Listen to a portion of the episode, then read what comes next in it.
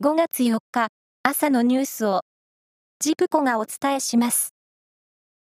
北海道知床沖で観光船カズワンが沈没した事故で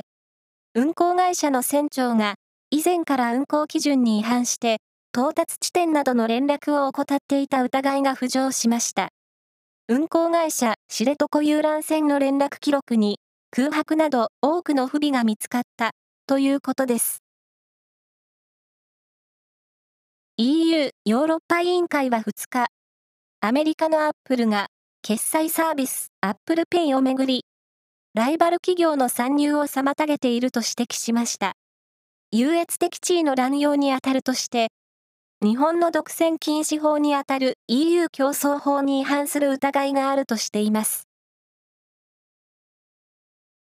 共同通信によりますと、世界各国の今年の報道自由度ランキングで、対象となった180の国と地域のうち、日本は去年から4つ順位を下げて71位となりました。サッカーの J1、首位の鹿島アントラーズは、ジュビロ磐田を3対1で退け、2連勝としました。名古屋グランパスは、京都サンガと対戦して、1対1の引き分けです。プロ野球、中日は DNA に7対3で勝って3連勝です。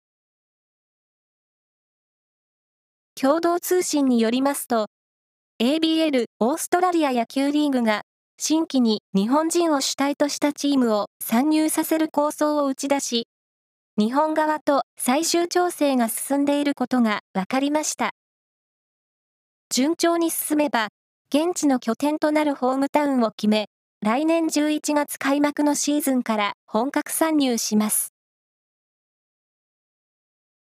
浜松市で昨日、子供の誕生を祝ってタコを揚げる伝統行事、浜松祭りが開かれ、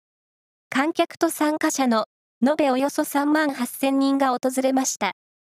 浜松祭りは168の自治会が参加し、明日まで開かれます。以上です。